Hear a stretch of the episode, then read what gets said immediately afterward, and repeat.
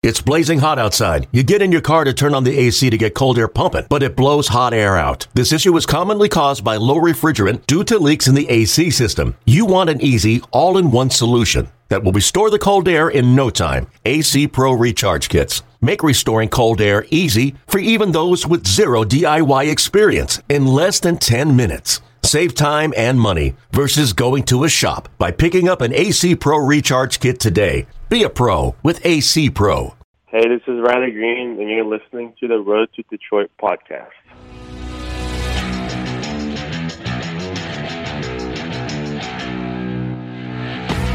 You're on the Road to Detroit, the podcast. Here's your host, Dan Hasty.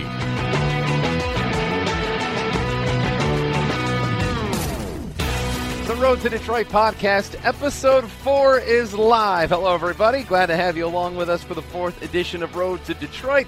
We are on location this week as we are recording from Dayton, Ohio. The West Michigan Whitecaps are in town to play the Dayton Dragons, and we are checking out the Whitecaps here this week. It is a Whitecaps centric version of Road to Detroit. We are going to delve in everything that is the West Michigan Whitecaps Class A. They are the low A affiliate of the Detroit Tigers. And coming up in the following shows, we'll slowly climb that ladder towards Detroit. Coming up in our next edition, we'll hit Lakeland. After that, it's the Erie Seawolves and Toledo Mudhens. You understand how this works. We've got a lot coming up here on the road to Detroit. Coming up later on in this episode, Lance Parrish, the manager of the West Michigan Whitecaps, will join us. And coming up in just a little bit, Parker Meadows, the Tigers' number seven prospect, who we're actually watching currently take batting practice right now down in the field.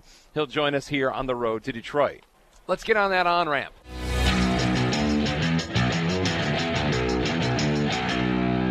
Couple of honors being taken home by some Tigers minor leaguers. Victor Reyes, who was the number one pick in the Rule 5 draft a couple of years ago, named the International League's Player of the Week. He had two games that were off the charts that really helped him coast to this victory. But when you hit four homers and drive in 11 runs in two games, yeah, you're going to have a pretty good shot at a player of the week. Victor Reyes is actually tapping into a little bit of power here in the minor leagues. It took a little while, but Victor Reyes checks out with a batting average over 280, but with nearly double digit home runs, one of the highest numbers throughout the Tigers system. So congratulations to Victor Reyes, also from the Toledo Mudhens. Their pitching coach deserves some congratulations. Juan Nieves was added as the pitching coach for the Futures game. That one coming up in Cleveland, Ohio, where they'll have the All Star festivities coming up in July. Jim Thome, someone the Tigers fans know way too well, will end up coaching the American League version of the Futures team. He'll coach the American League side, the National League side will be coached by Dennis Martinez, former Major League pitcher. But Jim Thome's on the American League side, and he asked Juan Nieves, the pitching coach in AAA Toledo, to come on and serve as his pitching coach. This year, the Futures game is going to have a little bit of a different look to it. Instead of playing nine innings, they will play seven innings. And instead of having a format of U.S. versus the world, that's what's been done in recent years, they'll play it as American League versus National League. In past years, you could have teammates of the same minor league teams go up against each other, but now with AL versus NL, guys who are familiar with one another will be able to stay in those dugouts with their teammates. A couple other signings were announced due to the MLB draft last week. So, some new additions to the Tigers system, certainly ones that we have been expecting. Tigers' second round pick, Nick Quintana. We talked a little bit about him on the Road to Detroit podcast last week. He tweeted out that he signed his contract, and the Tigers confirmed that they had signed Nick Quintana. So, congratulations to Nick.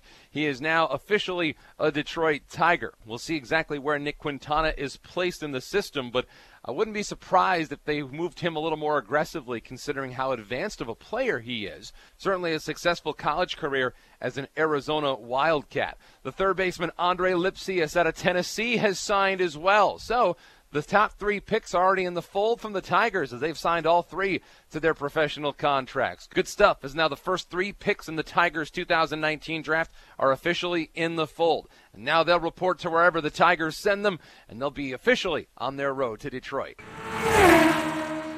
We start with Toledo. The Mud Mudhens swept Columbus in a three game series before going to Indianapolis and playing one of those rare five game series. They had a double header mixed in there. And the Mud Hens won three out of those five games. The pitching staff was really good for Toledo. They held Indianapolis to less than two runs in four of those five contests. Also, congratulations to Dustin Peterson, Tigers prospect who the Tigers claimed from Atlanta off of waivers before this season. Dustin Peterson had a good week. He was named to the MLB Pipeline Prospect Team of the Week. Peterson was in the running for last week's best in class. This past week, he had a home run. That was his fifth home run in the month of June. He's been awesome. His last 10 games, he's at 417. Dustin Peterson, the 24 year old outfielder from Phoenix, it's been some of the best baseball in the career of Dustin Peterson. And he ends up making the MLB Pipeline Prospect Team of the Week. But Dustin Peterson has certainly led the way, and he's a big reason that the Toledo Mud Hens won three of five at Indianapolis last weekend. Off to Erie. Over the weekend against Trenton, the Erie Seawolves won two out of three. Big reason for that, they were led by you know who, Casey Mize and Matt Manning, who each delivered victories for the Seawolves on the mound. Casey Mize was a starting pitcher on Friday as the Seawolves beat Trenton by a score of six to one. Casey Mize got another victory. He's now six and zero with the Seawolves. A 1.27 ERA. Just seems like Casey's rolling out of bed right now, throwing five innings of one-run baseball. Six hits, one walk, eight strikeouts for the talented right hander and the number one pick in last year's draft. Just 22 years old. Overall this year, 8 and 0, an ERA of 0.95. Here are some of the updated numbers on Casey Mize. It never gets old looking at the numbers for Casey. 75 and two thirds innings, just 41 hits. Are you serious?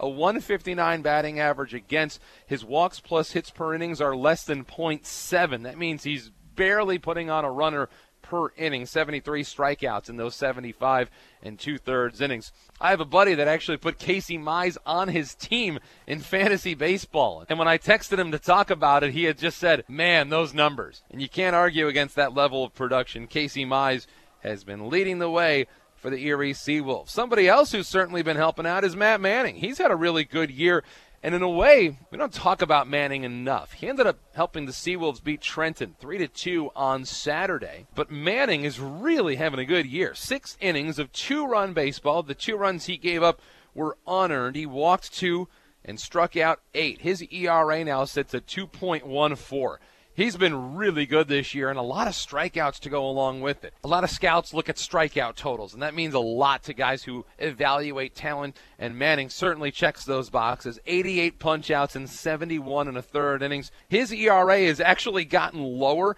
every level of the minor leagues he's gone up. So go back to 2017. He starts in West Michigan. He has an ERA of 560. Then he comes back to West Michigan the following year and he drops it to 340. Then he goes to Lakeland. That ERA drops even farther. Now instead of 340, it's down to 298. This year in Erie, he's down to 214. So clearly, and again, these numbers usually don't get better the higher you go, but when you have the talent like Matt Manning does, certainly understandable to see how he's able to learn on the fly, figure things out, and he's maturing right before our very eyes. Matt Manning, still just 21 years old. He and Casey Mize have helped form a very impressive front end of the Erie Seawolves rotation. That's Erie. We're off to Lakeland.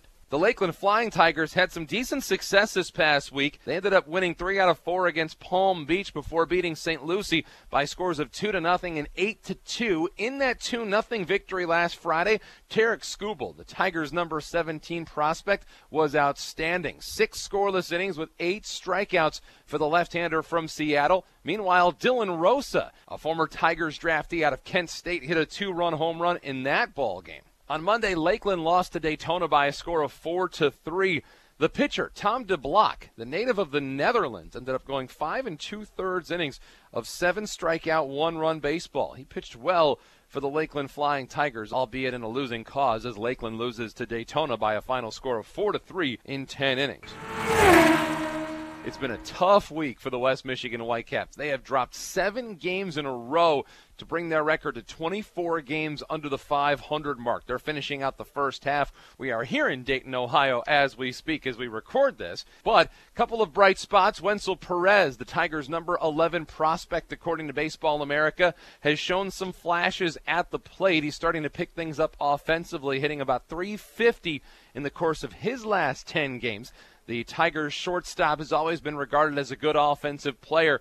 It was a bit of a slow start for Perez, but he's finally starting to get things back under control and putting up some numbers that we saw him produce last season in West Michigan when he hit over 300 in a final handful of games to finish out the season with West Michigan. Another player to keep our eyes on in West Michigan is the 20 year old Sam McMillan, the fifth rounder that the Tigers drafted out of high school back in 2017. McMillan at the plate this year hitting under 240, but he walks just as much as he strikes out. Literally, 31 walks to 31 strikeouts. His on base percentage is at 406. It's actually a little bit lower than it's been in recent weeks, but Sam McMillan has been getting on base at an outstanding clip this year. As a matter of fact, he doesn't have quite enough at bats or plate appearances to qualify for the league leaders.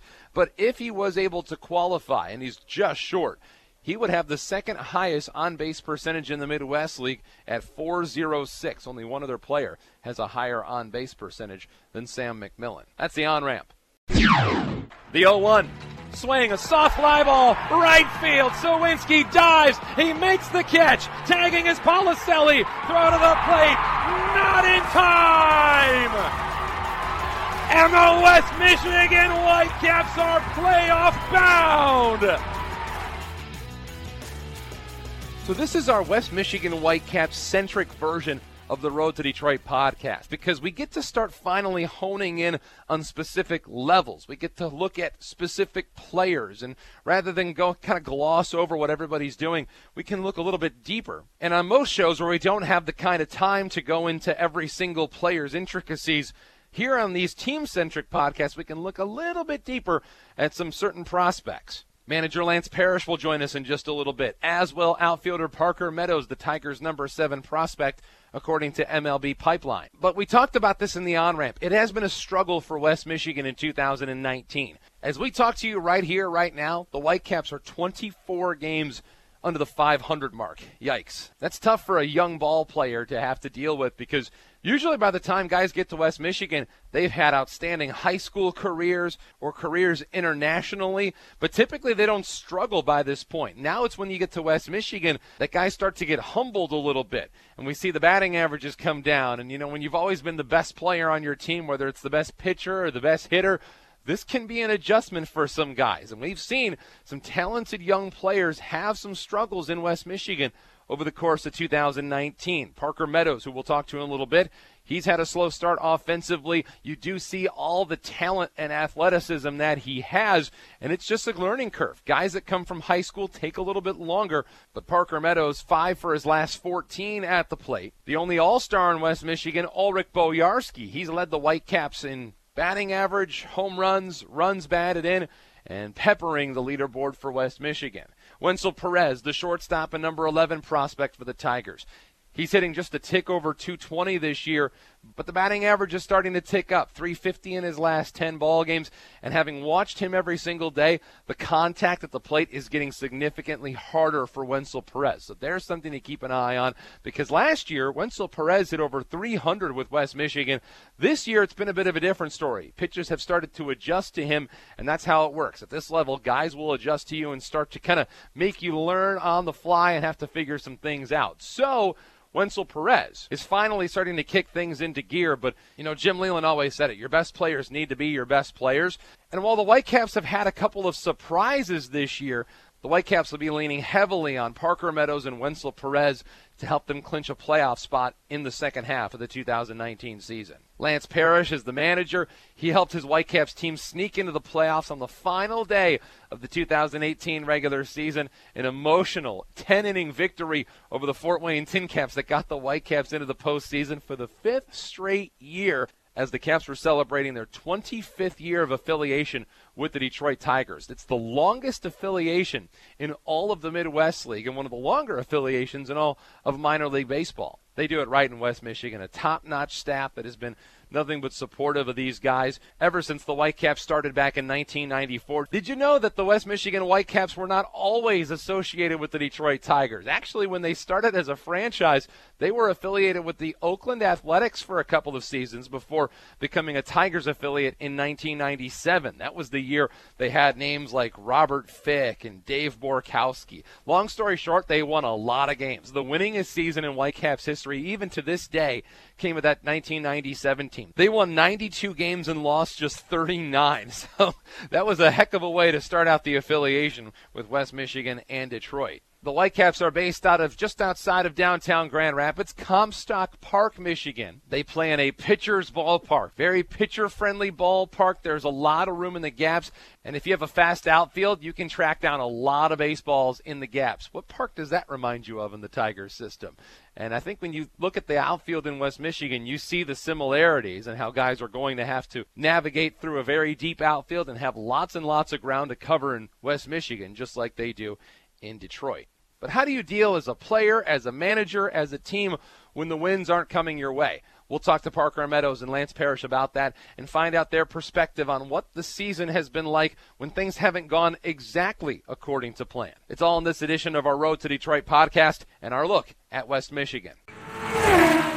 The Road to Detroit podcast continues. We talk with Parker Meadows, Detroit Tigers' number seven prospect, according to MLB Pipeline. Now in his first full affiliation with West Michigan, now learning the grind of the 140 games schedule. Parker, thanks for joining us. Appreciate you having me, Dan. So, have you finally adjusted to life in West Michigan? Uh, to life in West Michigan, yeah, um, it's it's fun. Um, West Michigan's a good place to play. This minor league life is, is really fun for me, just being on the road and you know seeing new places, seeing new people. So uh, yeah, it's it's fun. I know a year ago at this time you were probably finished with your high school season, but I would assume you're probably still playing on a couple of other teams. But physically, I mean, how are you holding up? I mean, and how much more attention are you having to pay on taking care of yourself? Yeah, I think I'm holding up pretty well. Uh, like in the off season, I really focus on. You know, I told my trainer I wanted to play as many games as possible in the minor leagues. Um, so we really, really worked on you know every day, just just getting used to that grind. Um, because you know, minor leagues you're playing baseball every single day, and you're going to do, you know, anything you can do to not only you know perform in your games, but just stay healthy and play as many games as possible. Did you notice that at the end of last season? Because if I remember correctly, you missed some games at the end of last year.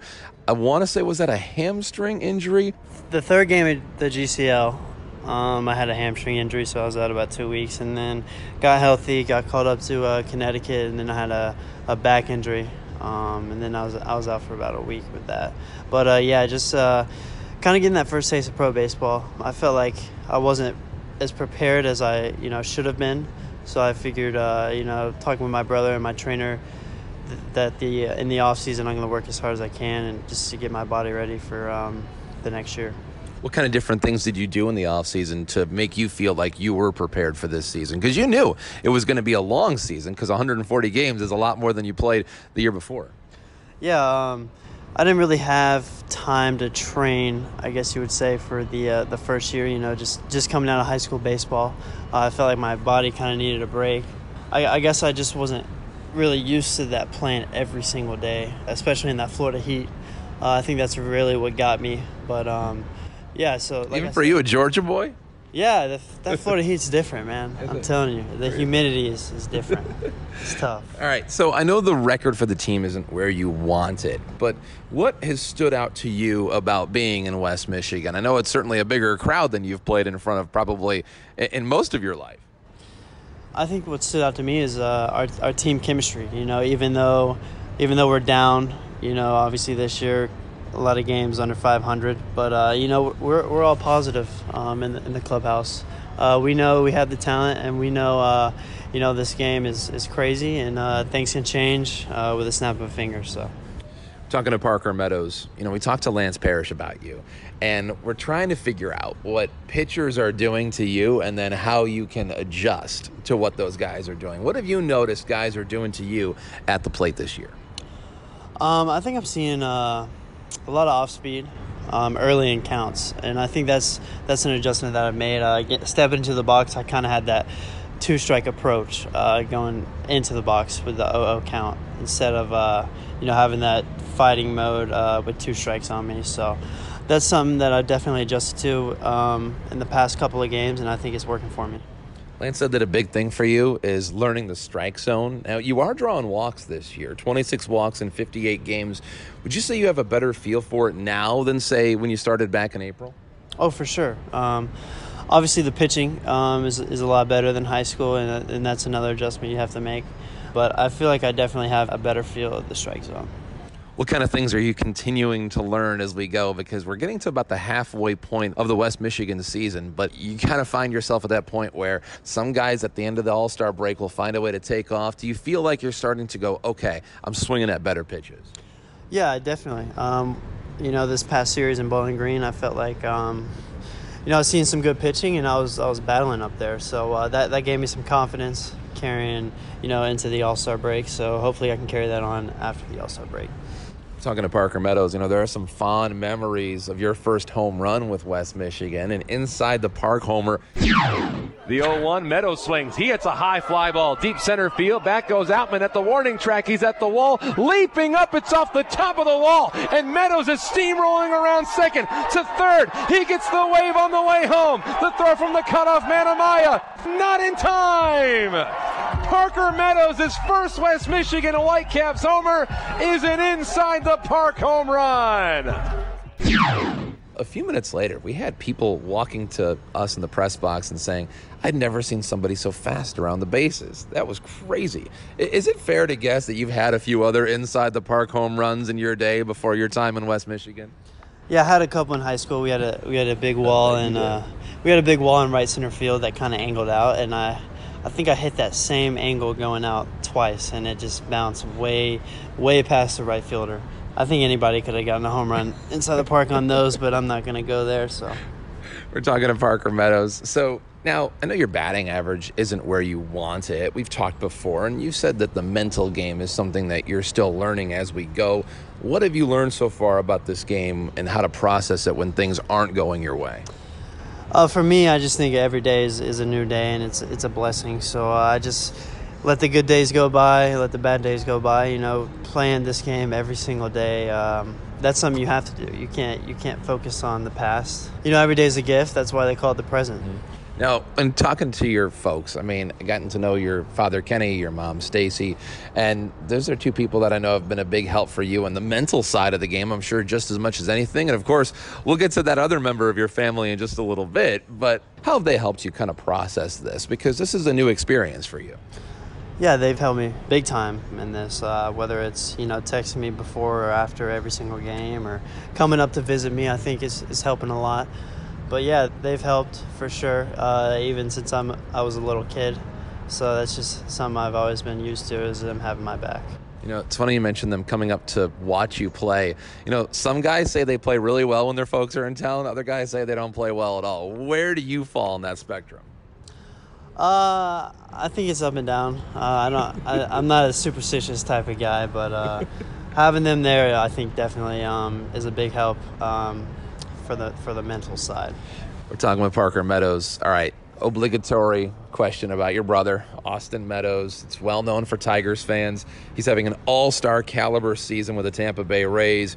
Has he shared with you some of the things that have helped him break out this year? And are you using any of those concepts? I think uh, just the main thing that he shared with me is uh, just just staying positive. You know, whether you're going good or bad. Um, you know, because like I said, this game is crazy, and you, and you can click just like he's doing right now. Um, you can click any game. Uh, you can you can get on a hot streak. Like I said, man, this game is crazy.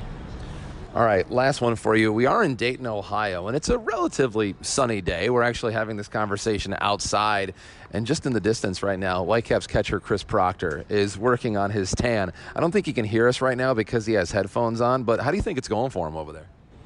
I think it's going pretty good for him. I think uh, I think his girlfriend's he's seeing his girlfriend next week uh, over the All Star break, so he's trying to get that tan on, you know. So mm-hmm. that's smart. that's preparation at a high level right there. Yeah. Parker continued mental and physical maturation here at this level. It's never easy. We've always said it a million times. When it clicks, everybody's going to know. When Parker Meadows finally figures out some of those lessons here in the Midwest League. Parker, thanks so much again for joining us, and good luck the rest of the season. Thank you, Dan. Appreciate it. Parker Meadows right here on the road to Detroit.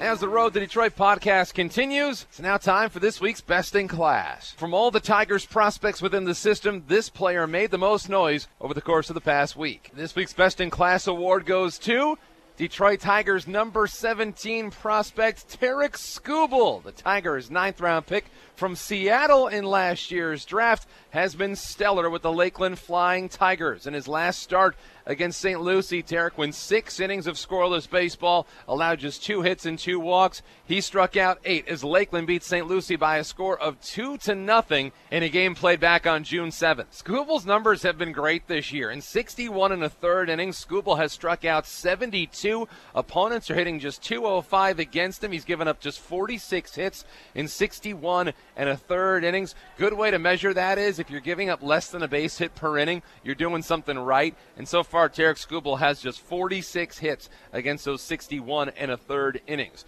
16 walks on the year. His control has been great. A couple starts this year, two different times in which Skubal has struck out double digit batters. The 22 year old from Hayward, California, has been outstanding for the Flying Tigers. He is continuing to state his case at the top of the Lakeland Flying Tigers rotation. He's been outstanding.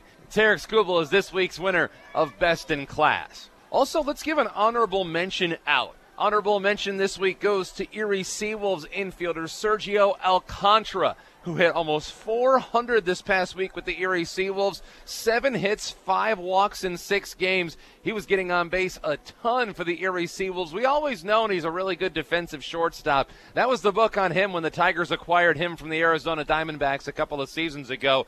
But the bat has always been the question of will it catch up? Well, this week it's been outstanding. Overall numbers on this season for Alcantara, the 22 year old from Santo Domingo in the Dominican Republic has a home run and 12 runs batted in.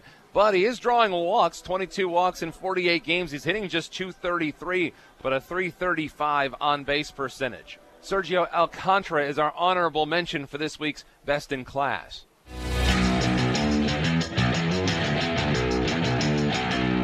The Road to Detroit podcast continues as we continue along our West Michigan Whitecap centric podcast. Here this week, we talked to the manager, Lance Parrish in West Michigan.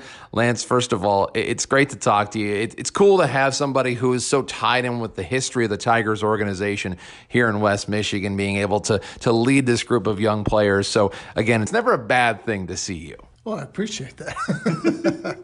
you know, it's, uh, it's been a fun journey for me. I mean, from my very first days in the minor leagues which you know really helps me to identify with what these guys are going through, and uh, eventually getting to the major leagues and then getting into coaching. It's uh, it's been a fun ride. You know, you have your ups and downs. Obviously, we're going through a tough stretch right now. Uh, we have a lot of young players, and as I've mentioned before, you know, the object is to get people better and move them up the ladder. Mm-hmm. And uh, we get players funneled from the lower levels up to us, and it's just a constant uh, process of, you know, starting over with guys and starting over with guys. And every once in a while, we get a, a couple blue chippers in there that uh, really make a statement and uh, look like they're much more advanced, and, and that's a good thing. But you know, right now we're we're struggling as a team, and we're struggling from one end to the other, as everybody probably realizes. But uh, you know, sometimes it works out that way, and really, for me, it's not such a big deal. I try not to judge anybody. Uh, my first few years in the minor leagues were not anything to remember. To be honest with you, I uh, I struggled quite a bit myself. So I know that you know these guys are capable of turning things around.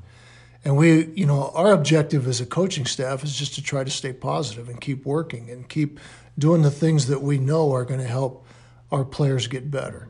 Uh, we've been fortunate to move some guys up the ladder already, and um, again, that's what it's all about. Uh, but right now, we need to come together more as a team and be a little bit more efficient and uh, do things that are going to help us win ball games. Basically, we we probably make too many mistakes. Mm-hmm.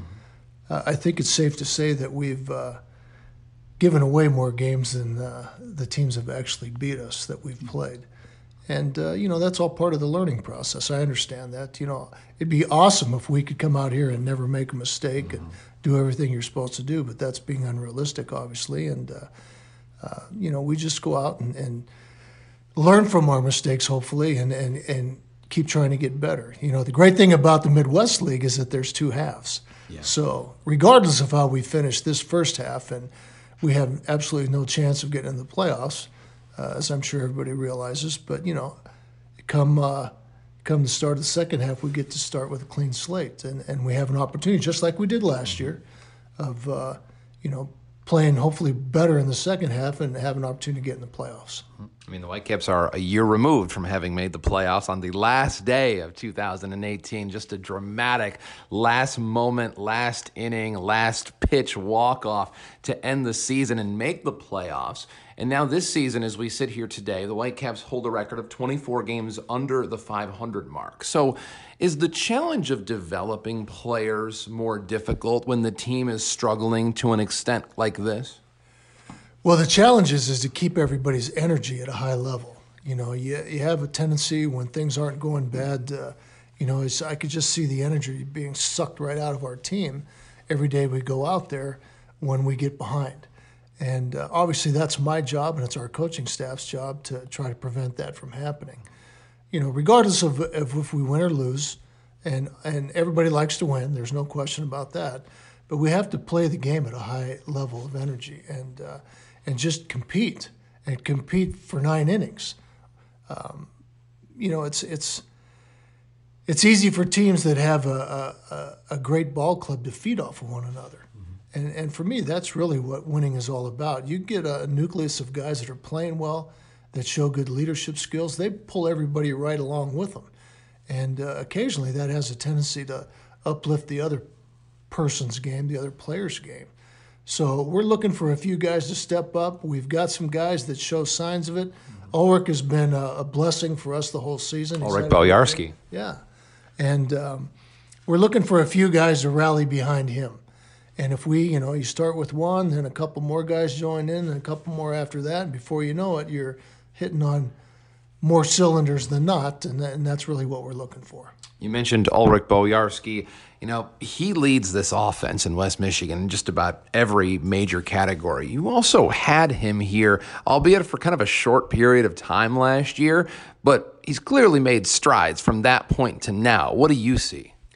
Well, it was obvious to me last year that he was uh, just very raw, um, talent wise. I mean, you could see when he took batting practice that he had uh, above average power, above average strength.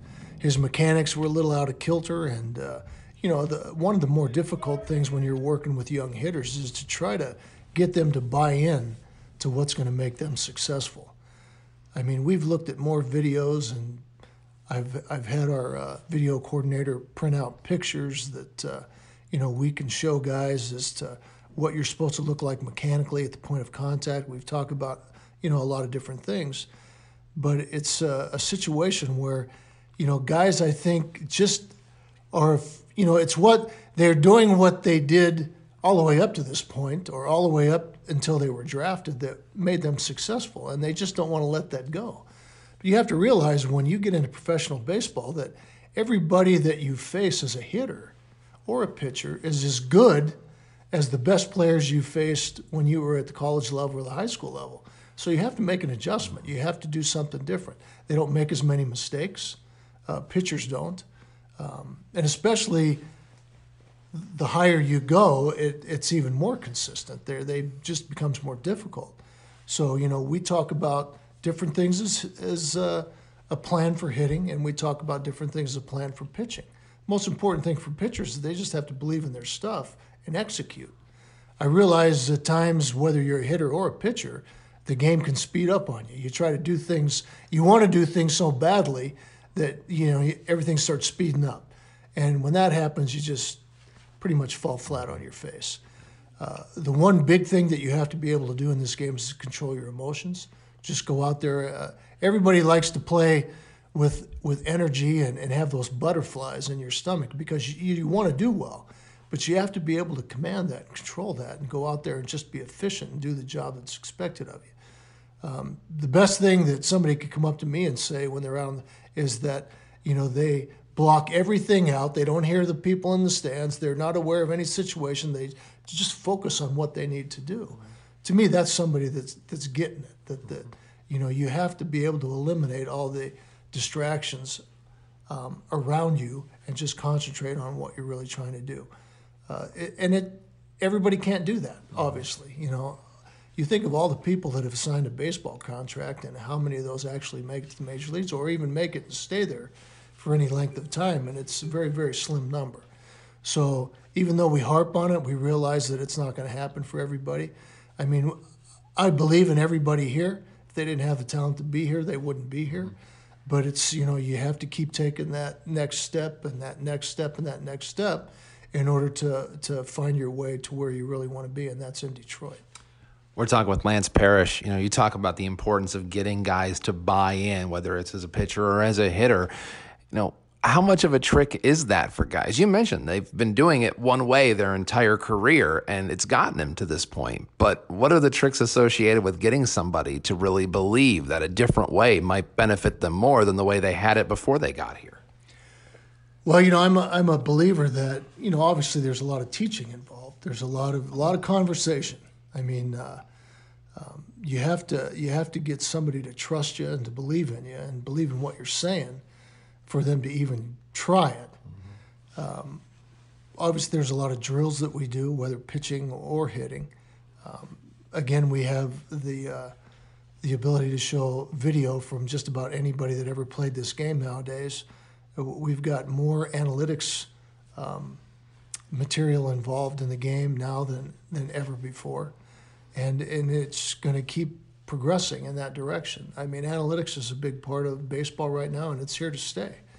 Uh, the great thing about it is that it shows you uh, mechanically, uh, statistically, tendency-wise what you know you should be doing, what everybody else is doing. Um, you know, not only to help you personally, but to help you as a team.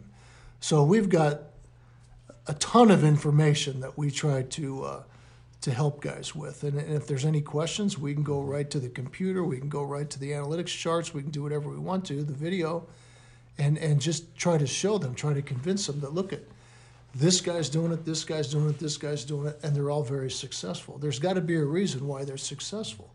You know, if they're doing it and they're successful and everybody else pretty much is in the same boat, there's got to be something to that. Mm-hmm. So there is a formula for success. I do believe that and we just have to get guys to appreciate that for what it is and, and again to buy into it. I'm glad you brought up the analytics side because you know you played for a long time and now you're over a decade into your time as a manager. I'm guessing that analytics is probably the biggest way that your job has changed since back when you started over a decade ago. Is it that? Is there some other things that have also changed since the time when you started?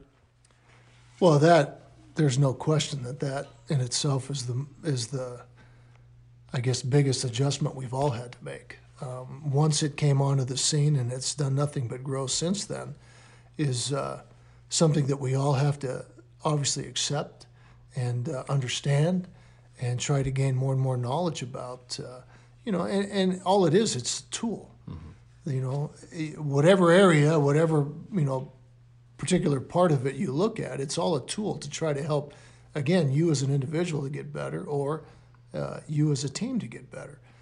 Um, you know, they've got graphs and uh, data, and, and, you know, you can go on the computer and, and just follow your swing. When they put the, what they, we have a, what they call a K vest that everybody wears, pitchers and hitters. And it, it mimics your exact motion through your delivery as a pitcher or uh, through your swing from start to finish as a hitter. You can see the, the path of your bat. You can see your entire motion as a pitcher, where your arm angle is, you know. And, and again, um, alongside of that, they have graphs that show you um, where your energy transfers. You know, and, and as we've learned, your energy should transfer from the ground up. and just build momentum until you actually throw the ball or you actually swing the bat. So any of those things are out of sync, it's like, okay, here's where we need to focus on. Here's what we need to work on. And it is very helpful. I mean, it, it helps to give uh, pitchers and hitters both a better understanding of where they're at mechanically. And uh, again, there is a right way and a wrong way to do things, and that that helps us uh, a lot in trying to uh, try to help them, and, and also helps us understand where they're at uh, individually. You know, we talked about adjusting and buying in, and some guys on this roster are still teenagers. Parker Meadows is one of those guys. Been a slow start for him this year. 220 as we sit here, but five for his last 14. What are opposing pitchers doing to him, and what are some ways that he can continue to adjust? For lack of a better way to explain it, he just uh, needs to learn the strike zone a little bit better. He needs to be more aggressive with balls in the strike zone. He has a tendency to chase balls out of the strike zone, which we've all been through if we've, you know, if we've played the game. You've never done that though, obviously. Yeah. I did that a lot, and uh, and you know, consequently, that's why I struggled my first three years in the minor leagues. I mean, I was not a good hitter in the minor leagues till my last year. I peaked at the right time, but uh, you know, I went through the same struggles he's going through, and I imagine. I mean, there are those exceptions of guys that just come onto the scene and are great hitters, but you know, I came right out of high school just like he did, and. Uh, I got a steady diet of breaking balls, and, and I could not stop myself from pulling off of those breaking balls. So, you know, again, I had to make an adjustment to try to counter that. As we all know, it's a game of adjustments. You do one thing, they're going to try to do another. If you make an adjustment to that, then they're going to make an adjustment to your adjustment. So you have to constantly be on your toes and thinking about what's going on. And, and I think, you know, Parker's tremendously talented. He's a very gifted athlete. And I know he's going to get it sooner or later you know, it's a frustrating time for him right now. But you know, the great thing about mistakes is that you have an opportunity to learn from them. It's what makes you better.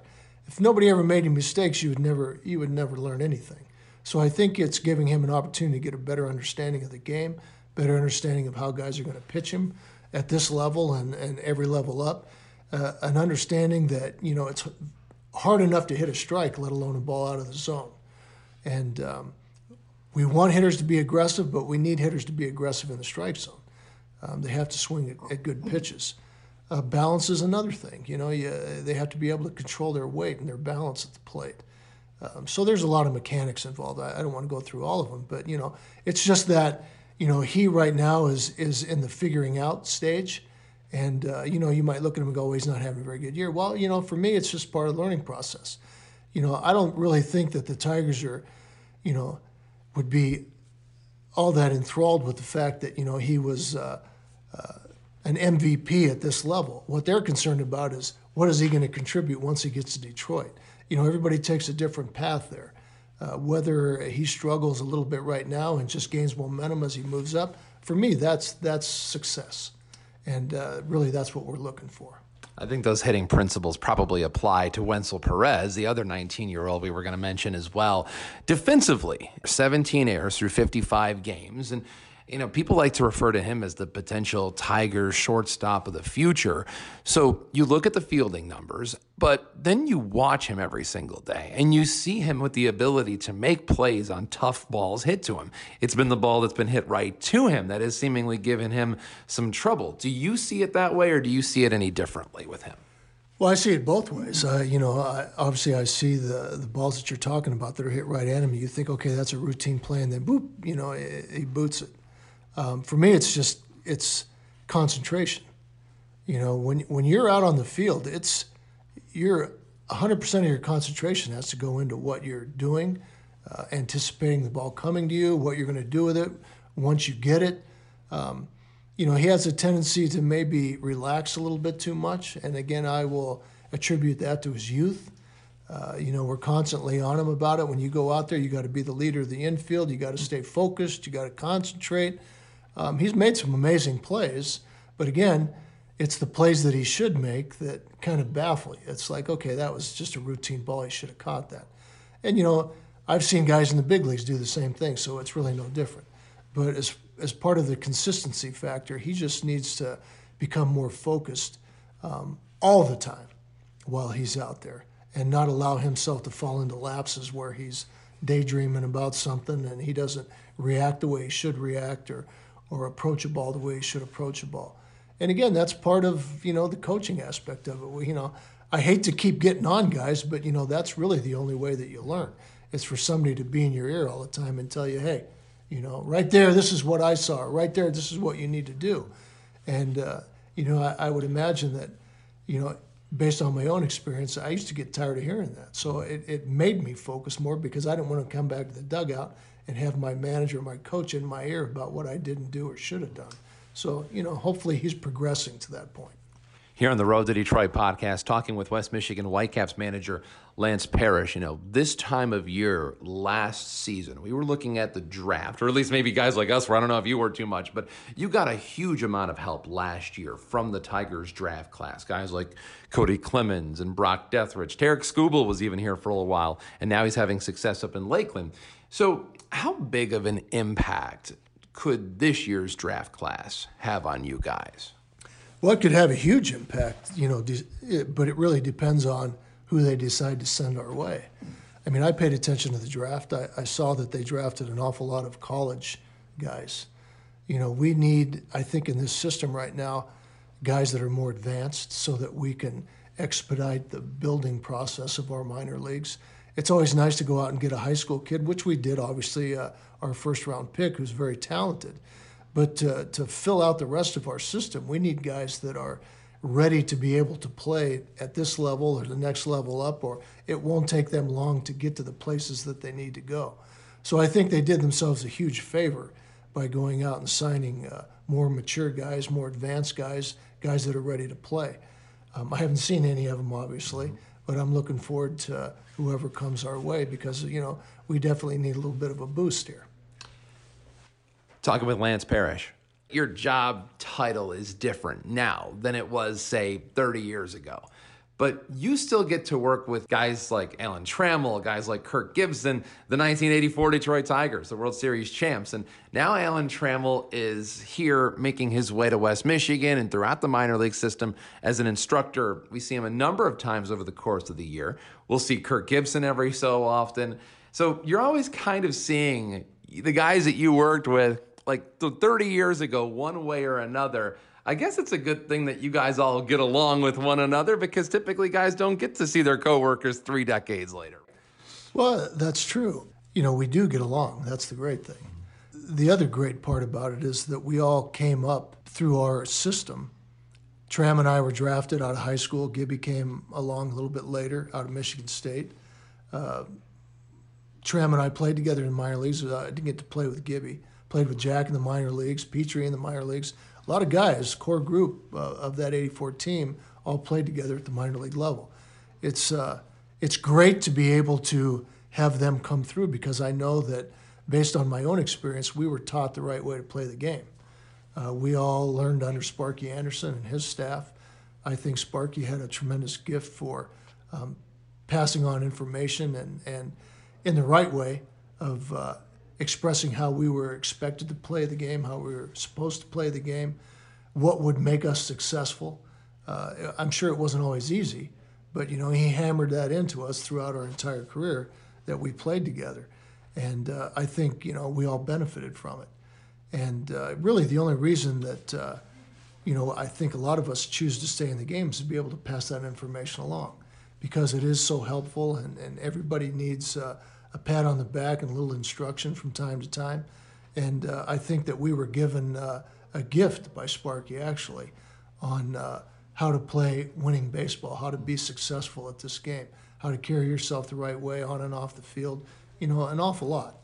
So uh, it's nice to be able to have those guys come through and reinforce the things that I say and vice versa. Um, I know that we all think along the same lines, maybe a little differently in some areas. But uh, the fact of the matter is, Kirk Gibson was a great baseball player. So was Alan Trammell, Jack Morris, all those guys. So it's nice to have them have input into whatever the Tigers are doing nowadays, and and it's nice that they let us have that input. So we're hopefully, uh, you know, we're hopefully in a position where we can help in the development of some, some of these young players. And, and again, I'm just thankful to be able to have the opportunity to pass that information along. We know that you revere Alan Trammell as the player, but what's Alan Trammell, the coach, like? I mean, you get to see him work with all these young guys, and obviously you've served on staffs with Alan Trammell in the past. Well, the great thing about Tram is that he loves what he does. He loves to be on the field, he loves to be in uniform, he loves to be out there and instruct. Um, you know, I think he's a guy that can sit back and watch, but uh, more than anything, he loves to be out mixing it up with the guys and and uh, being a help to them. You know, trying to show them the right way to do whatever it is he's teaching them to do, whether it be you know hitting, uh, uh, you know their approaches in hitting. Most of the time nowadays, it's with you know the work that he does with the infielders, and uh, maybe on occasion just talk about you know baseball in general. You know the right and wrong way to play the game, and, and what the expectations are you know, I appreciate the fact that he has a willingness and a desire to do that. He still loves to do it. Um, you know, uh, again, I have a great relationship with him, and it's it's nice to be able to, when batting practice is over and we have some free time, to sit in my office or sit wherever and just you know hash out things uh, involving the game because he is full of a lot of information, a lot of knowledge, and and he's a true student of the game you know, we always used to make fun of him when we were playing with him because he was like a, a walking sports almanac. He knew everything about everything. You know, it's it's really? it's kind of funny now that you could ask him questions about anybody in basketball or football or you know, he knows he knows everything. I mean, I I mean, I say that in jest. I mean, I know he didn't know everything, but it's I'm I'm I'm always impressed with somebody asking him a question and it's like, bam, he just comes up with the answer that nobody else has. But I remember back in the day when everybody else would be, you know, watching TV or just playing cards or whatever on the on the uh, on the airplanes. He'd be reading the Sporting News or Sports Illustrated, and he'd read every article from cover to cover. And he, again, he just he loves it. He he sleeps and and breathes it. And uh, you know, it's nice to have a guy like that around. Uh, he's he's just a, a, a fun guy to be with. I, got to tell you, now that you mentioned that, all I can think about is Alan Trammell reading an edition of Sports Illustrated with Alan Trammell on the cover, standing next to Lou Whitaker. Lance, I, again, appreciate you taking the time with us. You know, one of the true gentlemen of this game and in this Tiger system, Lance Parrish, joining us here on the Road to Detroit podcast. Thank you very much. Thank you, Dan. Always my pleasure. Anytime. It's the road ahead. It's a look at everything that is to come this week for the Tigers minor league system. Obviously, we're still waiting on some all star nominations. Class A West Michigan and Advanced A Lakeland both had their all stars announced. West Michigan is sending outfielder Ulrich Bojarski, while Lakeland is sending outfielder Luke Burch, who's now in Erie, so he won't actually attend the game. But infielder Brady Policelli and Tarik Skubal, the lefty, is all headed to the all star games. So congratulations to those three. Three very warranted selections. All three of those guys have had really good years. But I have to think within the next week or so, we'll probably hear about the Erie Seawolves All Star nominations. We may also hear about the Futures Game nominations. And I'll tell you what, if Casey Mize and Matt Manning aren't going to the Futures Game, I don't want to watch it. because otherwise, what's the point? I mean, if you're pitching as well as Casey Mize and Matt Manning have, and I know Matt Manning did go to the Futures Game already in the past, so that might be one reason that Manning doesn't go back. But Casey Mize, he's got to go, right? There's no way that Casey Mize doesn't go to the Futures Game this year. We'll probably also find out about the nominations for AAA Toledo in the All Star game as well. Also, looking forward to some of the signings of the additional draft picks throughout the Tigers system. Some players as college seasons just wrapped up. Ryan Kreidler, the fourth round pick of the Tigers from UCLA, the shortstop whose season was ended by some certain team in Ann Arbor. He might be available to sign his professional contract sooner than later. But there's also some players whose seasons are still going on. So it won't be everybody hitting the system at the exact same time. There's a few other teams still in the mix for the College World Series, so Tigers have to be patient on a couple of their draft picks.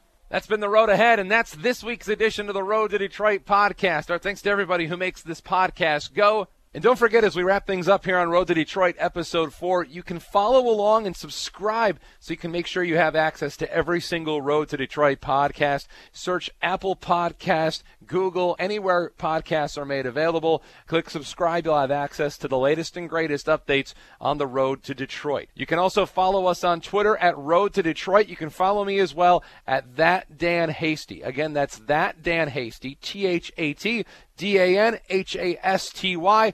Follow along with the show. Follow along with Tigers minor leaguers as they ascend up the ladder on their way to Comerica Park. Appreciate manager Lance Parrish in West Michigan and Parker Meadows for taking some time with us. Give us a little clue as to what this season has been like, and in Parker's case, the first time he's had a full 140 game season to contend with. So a lot of guys still kind of finding their way around in West Michigan. Our producer is Nate Wangler. Even though he had the week off, we'll thank him. My name is Dan Hasty again. Thanks so much for listening to this week's edition of the Road to Detroit podcast. Next week, we'll discuss the Lakeland Flying Tigers as we take another step up on the road to Detroit. We'll talk to you next week. For now, that's it and that's all. We out.